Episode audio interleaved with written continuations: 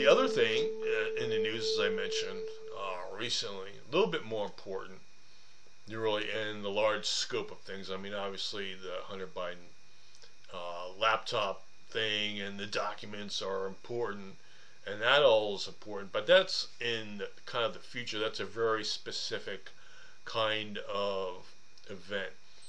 Um, but also, you have going on in the world, particularly in since we last spoke, and is the WEF, the World Economic Forum, meeting in Davos, Switzerland, uh, for their annual meeting.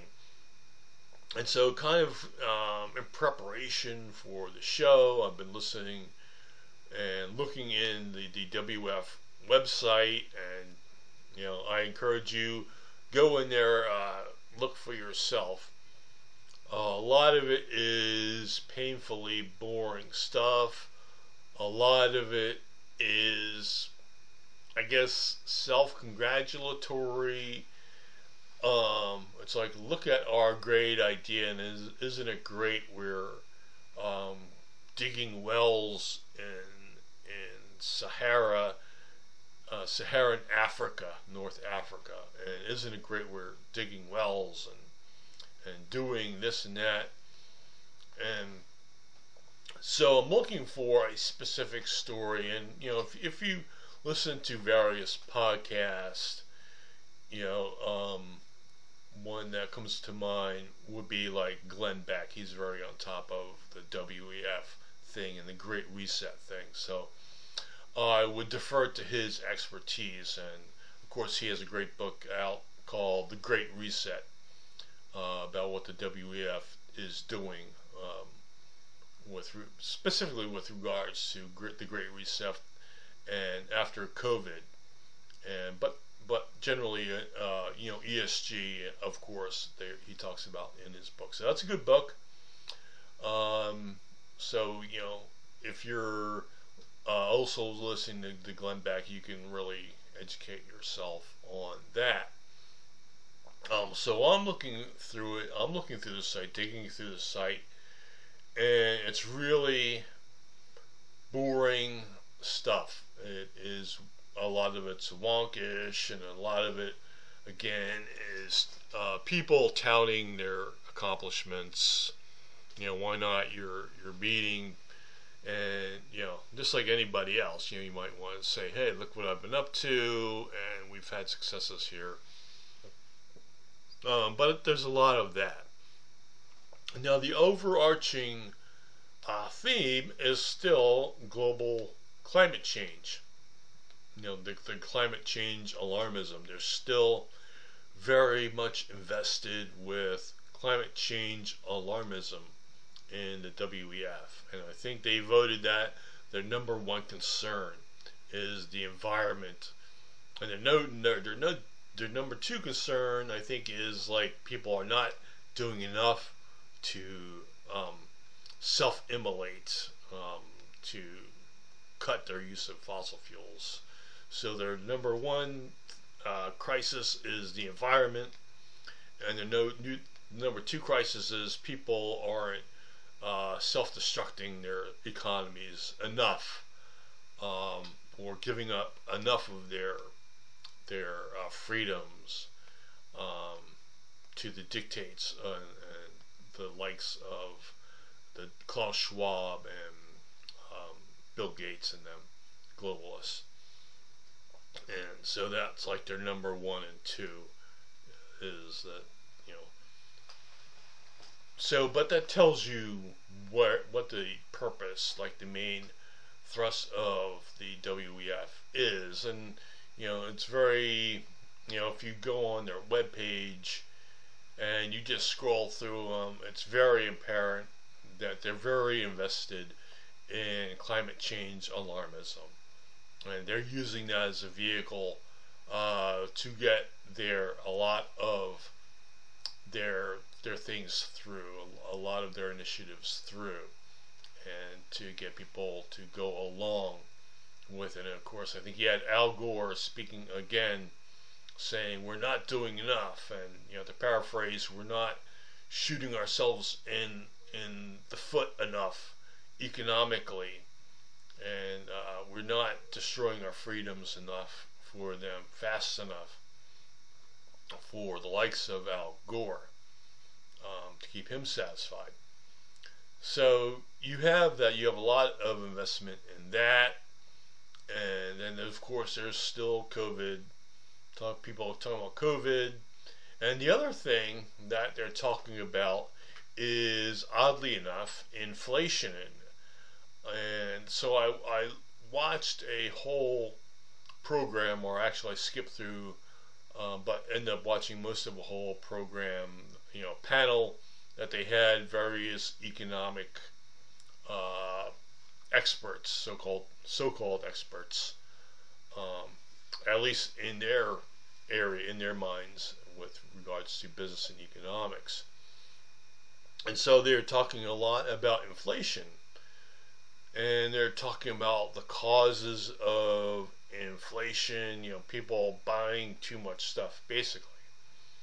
Is that the economy's, you know, too much people buying stuff and there's not enough demand or there's not enough supply, and so you have inflation. No mention whatsoever of the cause of inflation is, you know, what is the the value of the dollar worth or the value of the euro worth. You know, if you're printing more and more dollars to to do all of these things and you're going to greater greater debt, you know, because there's no way to raise that money through taxes, right? So what do you do? You have to print the money, you know, and for like the so-called um, Inflation Reduction Act. And there's, a, I think there's a bit of criticism. Actually, I was kind of surprised to find out that there's a bit of criticism surrounding, surrounding the Inflation Reduction Act, and I'm going to talk about that in a minute um, when I think about that. But it's interesting. No mention about you know the uh, money printer go burr. You know, we're just printing dollar bills. Um, hand over fist to pay for these debts. And so we're creating more dollar bills, and therefore each individual dollar bill is worth less because it's not tied to anything real, um, for instance, like gold or silver. And so it's a fiat currency, print more of it, you know, necessarily economically, basic economics dictates that each dollar you print makes each individual uh, existing dollar worth less. And so you have that, but no one through a whole panel of like four or five people, so called experts, never mentioned this quantitative easing aspect, you know, the, the printing of money being the um, the driving force between inflation. They're, they're talking about main their main focus is is too many people want, want too much stuff and there's not enough stuff to go around. And um, so and not a lot of connection between what they've done and this is my main thesis here is there's kind of a disconnect between their own policies which you know you cri- you cripple someone's energy sector um, for instance and you make it more expensive for, for instance, for truckers to truck their transport their goods across the country because you've made uh, it harder to um, dig up and drill for the oil that those truckers need you know that you're going to use that they're going to use for gas. And so you raise the, the, the your policies raise the, the price of gas and the truckers have to pay or have to be paid more or take more out of their own pocket and bite bites into their profits. And then you wonder why you know it's if they can't figure out the connection between a trucker somewhere paying more for gas and this item in the store shelf costing more because the trucker had to pay more or cost more to transport it across the country. There is this total disconnect in many cases. Um, there was some small glimmer of hope. There was like a German finance minister on the panel, and he seemed he's more of a center left personality, you know, more of a centrist. Maybe he'd be called a classical liberal, liberal. And I'm looking through his biography and some of the stories about him. I forget his name, so I apologize. But he's, I believe he's a German finance minister and he's he was the only one that seemed to have a clue about um, overprinting of money and you know providing people with uh, money you know through grants and basically we give them money we give them our, our COVID check basically. And now all those COVID checks are um, now we're paying for that. So we got that twelve hundred dollars or two thousand dollars, twenty four hundred dollars, whatever it was, uh, these past two years. Now we are seeing the the effects of that in inflation because you know we didn't have the money to give, and so he and of course they did some of the same things in Europe. I think their inflation varies from country to country, but he's only one even to make a connection between all these largesses that were put out um, all these giveaways of money, unearned money. Basically, you know, well, you earned your money by not working during the pandemic, being being locked in by being shut down, by your business being shut down. So you earned it in a kind of negative way. But you know, and I mean, I'm not talking about the people who got the checks. It's not through any fault of their own. You know, they were told to stay home. You know, they, you know, but now we're finding the effects of the lockdowns. Once you once you institute the lockdowns, and then what was should have been a predictable thing that happened. Um, maybe some of this wisdom will we can apply if there ever, God forbid, is another pandemic in our lifetimes. Maybe we won't be so so so fast to lo- do do lockdowns because what happened is you pay you force people not to work, then you have to give them something for not working just to keep them going, keep them alive. And of course, people, a lot of people just um, um, save the money. And so, uh, as my understanding is, that people got these checks, a lot of it was new money to them, and so they put in the savings and they were living off of that.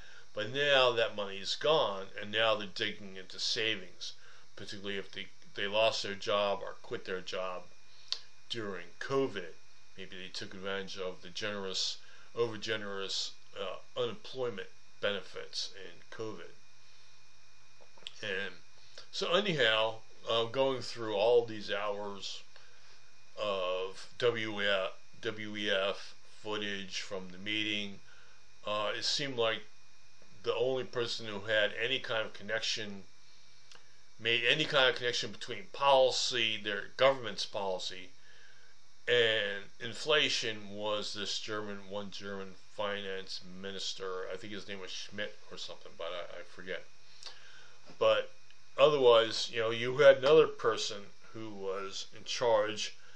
Um, there's had held some position in the state of California and of course, you know, they can't spend enough money, enough of the taxpayers' money.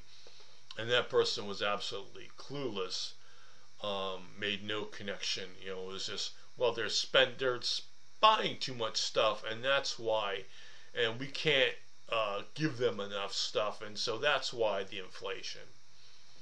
And so, but that's like a, a uh, can cause maybe like short term spike in inflation but first of all, you know, it's been like a year now since we since the uh, logistics crisis started to manifest itself, and we had, uh, if you remember, the beginning of last year, I think it was, the empty store shelves, um, lots of you know, you know, it's called you know the empty Biden store shelves. I forget what the hashtag was, but um, you had a lot of store shelves that were empty uh, even the United States that never has had that problem. Even in the middle of COVID, Um, you know, you may not could have bought toilet paper or, or an N95 mask or gloves or something like that, you know, directly associated with COVID or you know, toilet paper for some reason. But you could buy that stuff, the PPE and toilet paper, but things like milk and just other ordinary household goods, we never had a problem with that. And but then you had the supply chain crisis, and in at least in this country, and um, we still have that to a certain extent. And so that was what was blamed on for the uh, inflation. And of course, that is that does have an inflationary effect. More, you know, people are buying stuff, and people there's not stuff getting there. But you know, if you've been buying stuff like in Amazon in a store, you know, this is stuff that you know you're not it's not hard to find they're not running out of of t-shirts on Amazon. You know they're not really running out of vacuum cleaners or uh, cheese puffs in you know in stores. So you know there's there is kind of a disconnect. And yes that has an inflationary effect but can it raise the inflation effectively over 10%. Um, I don't think so. I mean, ultimately, what causes inflation is that you're printing money, and it's the devaluation of each individual unit of currency that causes inflation. I mean, that's the thing that that always causes inflation. And but there is no mention of monetary policy, at least that I could hear, uh, causing inflation. Now they're talking about uh, manipulating the currency and interest rates and stuff like that to slow down the economy. And their new thing now is that you have to have a recession now in order to avoid a worse recession later. And so that is what they're selling in Davos now and so of course you're we're hiking up interest rates to you know you're because the problem is from their point of view is you want to buy too much stuff. You know you want to uh, buy too many you know uh, Phillies hats or Godzilla t-shirts out there and that's the reason. Um, rather than their their policies of printing money uh, have caused inflation.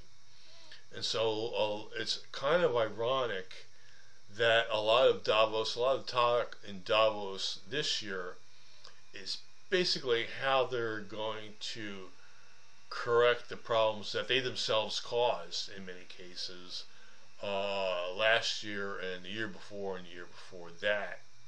Okay, with and total disconnect, or almost total disconnect, to be fair, between the the price of energy um, and inflation. And even there, they get it wrong. Even when they, they they're kind of on the right road and they're talking about energy prices, their their problem in their mind is they're not building enough uh, windmills fast enough, and we're not building enough solar arrays uh, fast enough, and that's the problem. The problem in their mind isn't that they're cutting down um, fossil fuel exploration.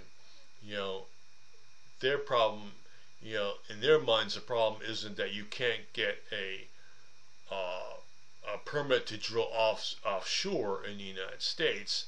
That's not the problem. The problem is that we're just not building uh, windmills and uh, solar powered um, solar farms uh, fast enough, solar cells fast enough, and then the the government's not doing enough to subsidize the wind and solar energy, and so it's not building fast enough to make up for what they're doing. And so there's absolutely no acknowledgement of their policies with regards to fossil fuels causing the problems of inflation and high energy costs. So there's a total uh, lack of awareness of this problem or pretending that this problem doesn't exist and their focus is on wind and solar. How can we build more alternative energy rather than how can we um, free up the use of more uh, fossil fuels, you know, uh, gas, natural gas, and coal. And, you know, not a lot of talk about that or how China is building coal plants, um, you know, hand over fist in, in that country. Uh, you know, countries like China and uh, Russia, they're not following the WEF's uh, program there. And so all of our advances we make in the West are being offset by their explosion of use of fossil fuels in the East. And meanwhile, we're just hamstringing ourselves. We're cutting ourselves off from our own supply of fossil fuels. And of course, you know, very little mention about how, by the way, they ruined Sri Lanka with their uh, stupid programs with regards to organic farming and all of their uh, social justice stuff. So, no mention about Sri Lanka. Um, you know, and if you are watching this podcast and you have time and you want to go on the WEF uh, World Economic Forum uh, website and show me where they're talking about Sri Lanka uh, particularly with regards of you know maybe we screwed up with regards to Sri Lanka. You know, if you can find that footage or you know just send that to me. All right, uh, you know, follow me uh, at LR Podcast on Gettr if you're on Gettr. And uh, you send me that footage, or you send me that footage through the podcast, or and um, and you let me know because I can't find it. I can't find how. Um, and you mentioned, uh, you know, not too much mention of the Dutch farmers being displaced. Uh, at least not as a bad thing. Um, they think that it's a good thing, um, and they want more of it. Um, so, not much talk about the problems that they're going to have uh, with food production and this uh, foolish idea of self-immolation with regards to energy and agricultural sectors in various countries. And not much talk about um, their interference, their micromanagement in the day to day affairs with companies um, because you know you have these companies they're all willing most of them are willing accomplices of the left wing policies anyhow so they don't care. They'll continue on with their ESG scores no matter the cost. Um, and so it's one interesting thing that I did and kind of running along on time so I'm just going to give this a cursory mention I mentioned I want to. I was going to bore you with reading this whole entire, entire article, but it does seem that um, people are waking up. People are noticing it, and there's an article in CNN Business of all places. CNN.com. It's called Davos. Davos draws record crowds, but its relevance is fading. It's by Julia Horowitz, and it was written on January 16th of this year. So, you know, about this year's Davos summit, and talking about how, you know, the World Economic Forum used to be a big thing, you know, particularly years ago, and there's a lot of um, high-powered people attending. Um, and so in, in the article, just real quick, it mentions, uh, quote, this year's World Economic Forum, hosted in the Alpine ski town since the early 1970s, kicks off Monday, so it's a little bit, just a couple weeks ago, It's expected to draw a record of 2,700 attendees, including German Chancellor Olaf Scholz, European Commission President Ursula von der Leyen, Chinese Vice Premier Liu He, South Korean President Yoon Suk Yeol, and U.S. Climate Envoy John Kerry. Of course, John Kerry is going to be there. Yeah. Um, then they talk about yet the WEF's first winter meeting in Davos since 2020 comes as economic heavyweights are playing by different rules, with companies moving supply chains closer to home, strategic stockpiling picking up pace as corporate executives who once extolled free trade appearing increasingly wary of uh, geopolitical risks. And so that's just a quick thing about that. Um, so I think the people, um, the governments, uh, and businesses, they're maybe just starting, just starting, maybe to look with a skeptical eye about uh, what they're saying at the World Economic Forum, and hopefully, what will what they will conclude is that you know we're not going to destroy our business in the name of uh, fighting climate change. Um, you know we're going to give lip service to fighting climate change, but we're going to do what's best ultimately for our business. So there may be some cracks in the formation of the WEF. Uh, maybe there we're we're not seeing the end or even the beginning of the end, but maybe we were seeing the end of the beginning uh, with regards to the WEF's hold on power and, e- and the ESG hold on power. And if so, I think that's uh, partially due to people like you and me talking about it, being loud about it, and pointing out factual information about what the WEF and, uh, and other uh, concerns like BlackRock want to do with regards to ESG scores, for instance. So that is uh, interesting, and will well, it'll be interesting to see uh, how far down the path um, to self-destruction these companies and interests are willing to go. Meanwhile, another thing I wanted to cover is Dr. Jordan Peterson. You may have heard of him. He's on Joe Rogan podcast, which just happens to also be on Spotify with mine. Um, he's talking to Joe Rogan about uh, coming up with an organization to sort of counter the WEF and getting all these various interests from different countries around the world together and you know, maybe they'll have their own summit and talk about the real problems and the real solutions that we can do without destroying our freedoms and without destroying our economies.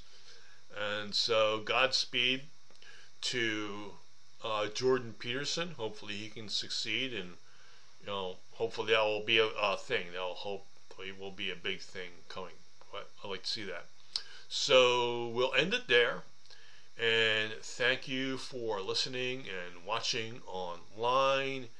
And follow libertyrelearn.com online, uh, Liberty Relearned on Facebook, and at LR Podcast on Gettr and Meet JP Mac on Parler.